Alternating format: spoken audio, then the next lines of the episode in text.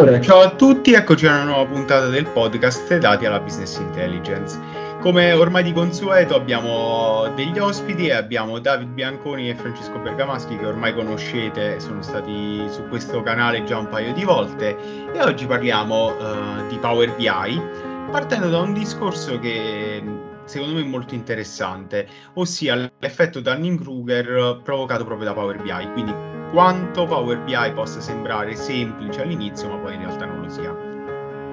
Oggi ho pubblicato su LinkedIn un post proprio su, su questo tema, quindi quanto Power BI possa sembrare uno strumento semplice e poi in realtà nasconda un mondo dietro, quindi uh, questa tendenza a sottostimare un po' la complessità dello strumento. Allora, eh, assolutamente sì, eh, io quando ho cominciato adesso Power BI nel 2016, comunque anche prima, diciamo, ad avere a che fare col DAX, Power BI e tutto, ma parliamo di Power BI, quindi parliamo del 2016. All'inizio, conoscendo già un po' il DAX, mi faceva poca paura, nel senso che il DAX lo conoscevo, quindi dicevo cosa ci sarà in più una volta conosciuto il DAX. In realtà Power BI da questo punto di vista ha una caratteristica secondo me peculiare, forse anche unica. È forse lo strumento di BI, self-service BI, più completo che c'è, dove c'è più o meno tutto quello che serve, magari ogni singola feature non è la migliore sul mercato. Tableau è migliore per la grafica, solo per fare un esempio. Però Power BI è completo ed è di immediato utilizzo, no? Cioè uno lo apre, se ha una tabella, riesce a cacciare dentro una tabella senza parlare di dimensioni fatte, eccetera, proprio una tabella, mette giù una pivotina, un grafico, qualcosa viene fuori, non si preoccupa di fare misure, di nient'altro. Quindi Power BI appare semplice ah, e forse questa è anche una buona caratteristica. Però questa cosa, come dicevi tu, genera l'effetto di dire vabbè, ma allora più o meno qua io sono già a posto. In realtà Power BI ha un'altra caratteristica, che in realtà è un software che può andare dal graficuccio singolo, alcuni, alcuni nostri clienti, Medi David, lo usano solo in desktop per fare qualche grafico, dei calcoli, in realtà può essere portato fino a uno strumento di corporate BI per un'azienda di qualunque dimensione quindi può andare dal singolo che si fa un calcolino per sé isolato dal mondo fino a una corporate BI per 10.000 persone o qualcosa del genere. Quando si va in questo aspetto, poi lascio la parola a David, ci si rende conto che Power BI ha tantissime funzionalità, cioè che la macchina è complessa perché prevede tutta una serie di optional, diciamo così, no? la sicurezza di riga, la sicurezza degli oggetti, e condividi il report, e condividi il dataset, i diritti del dataset, i ruoli nelle workspace, le app, cioè c'è un mondo di eh, no, delle dashboard,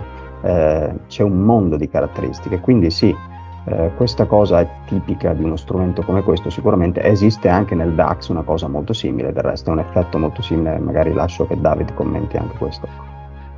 Ho avuto io anche per fare un po' di storia e raccontare, poi arrivo anche a quello che diceva magari Francesco. Eh, all'inizio, mm, conoscendo comunque il modello relazionale, database, questa roba qua, apro Power BI, avendo provato altri tool prima di Power BI, apro Power BI e sì, vedo che c'era le tabelle, per costruire il modello non mi restava nuova che ci fosse quella parte là, non avevo granché capito, almeno all'inizio, anche perché non è che avessi fatto altre esperienze con Power Query, questa cosa qua. Quindi vedevo che c'era Transforma Data, si dico qua, e non capivo neanche bene la differenza tra fare delle colonne calcolate o aprire Power Query. Mi sembravano due strumenti un po' doppioni, non sapevo neanche quando usare l'uno o l'altro, ma bene o male quello che volevo fare, o di qua o di là, anche andando un po' a random, insomma, lo facevo perché era un, un tool nuovo, parliamo del 2015-2016, quindi lo esploravo un po' eh, per curiosità.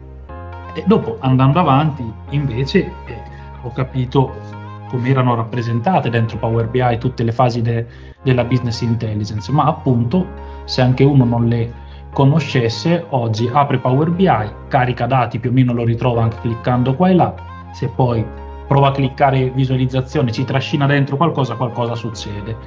E, e quindi que- da, da qua l'illusione che dice, ah beh, ma allora non era tutta questa. E come diceva Francesco, c'è dietro invece un bel po' di complessità e poi dopo con il DAX si arriva veramente a capire buona parte della complessità, ma non è tutta perché poi c'è tutto anche il discorso cloud e quindi in realtà è, un, è un, ecosistema bello denso, ecco questo volevo dire. Guarda, io aggiungo un po' proprio per fare di la cronistoria la mia esperienza, nel senso che io, come vi avevo già raccontato, venivo dalla business intelligence SAP, quindi da data warehouse, uh, scrivevo codice, mi facevo i miei DSO, cubi, strutture, eccetera. E mi capita una situazione in cui dovevo visualizzare un po' i dati. C'erano strumenti SAP che lo facevano, quindi un po' l'avevo fatto però per me era sempre un po' il giochino di chi non sapeva scrivere codice, no? Perché metteva i colori, prendevo in giro i colleghi su questa cosa. Quindi vabbè, apro Power BI per la prima volta e, ed era diciamo una sorta di demo, quindi era agganciato a degli Excel, vabbè. Io avevo tirato giù da, da BV questi dati in Excel, li porto su Power BI, faccio una join perché tanto quello mi veniva facile, ero abituato a fare i modelli dati tiro dentro un paio di grafici, sì, vabbè, interattivo, è carino e finisce là. Nel farlo mi sono accorto che esisteva il DAX, anche se non sapevo si chiamasse così, ma era un po' boh, molto simile alle formuline Excel, quindi ho detto vabbè dai, è un Excel che sa fare meglio i grafici e pensavo seriamente che fosse solo quello. Quindi sono tornato a dire vabbè dai, vado a fare le cose serie, vado a lavorare su BV.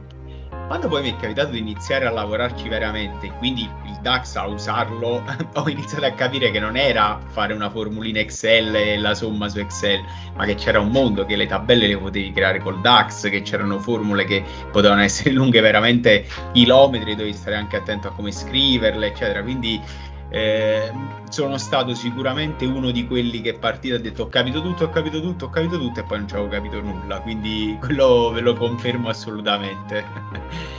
e... Tra l'altro, Ma guarda... questa, se lo strumento è semplice, come cioè, uno si aspetta che sia semplice per ovvia cosa, ma in realtà è semplice proprio perché possa essere usato a diversi livelli di complessità. Quindi in realtà questo è anche una buona cosa, solo che non bisogna lasciarsi fregare, ecco, mettiamolo così. Ma scusate, ora qua vi interrompo tanto, ho qua il telefono sopra uno stand, eh, mentre parlavo ho visto una notifica su LinkedIn e al tuo, al tuo, post Fabiano ha risposto un certo Alberto Ferrari, non so se, e che dice, eh, tanto cito, tanto è pubblico, è un commento, dice vorrei rincuorarti dicendo che dopo tanti anni e tanta esperienza passa, vorrei davvero vorrei ma invece no. Quindi anche Alberto Ferrari ecco, è venuto a trovarti allora, sotto il post. Letto, quindi mi hai detto in eh, eh, no, l'ho visto, in, visto dico tanto mi sembrava pertinente, parlavamo di questo per cui eh, eh, ci ha detto la sua anche no? il maestro. E questo quindi... mi rincuora tanto perché detto da lui mi fa sentire un po' meno, cioè un po' più in buona compagnia, non so come dire. sì, sì, sì, direi proprio di sì. Quindi grazie mille come sempre e grazie ci aggiorniamo per uh, future chiacchierate. Benissimo, Molto grazie. volentieri. Grazie a te, un saluto a chi ci sta ascoltando. Grazie.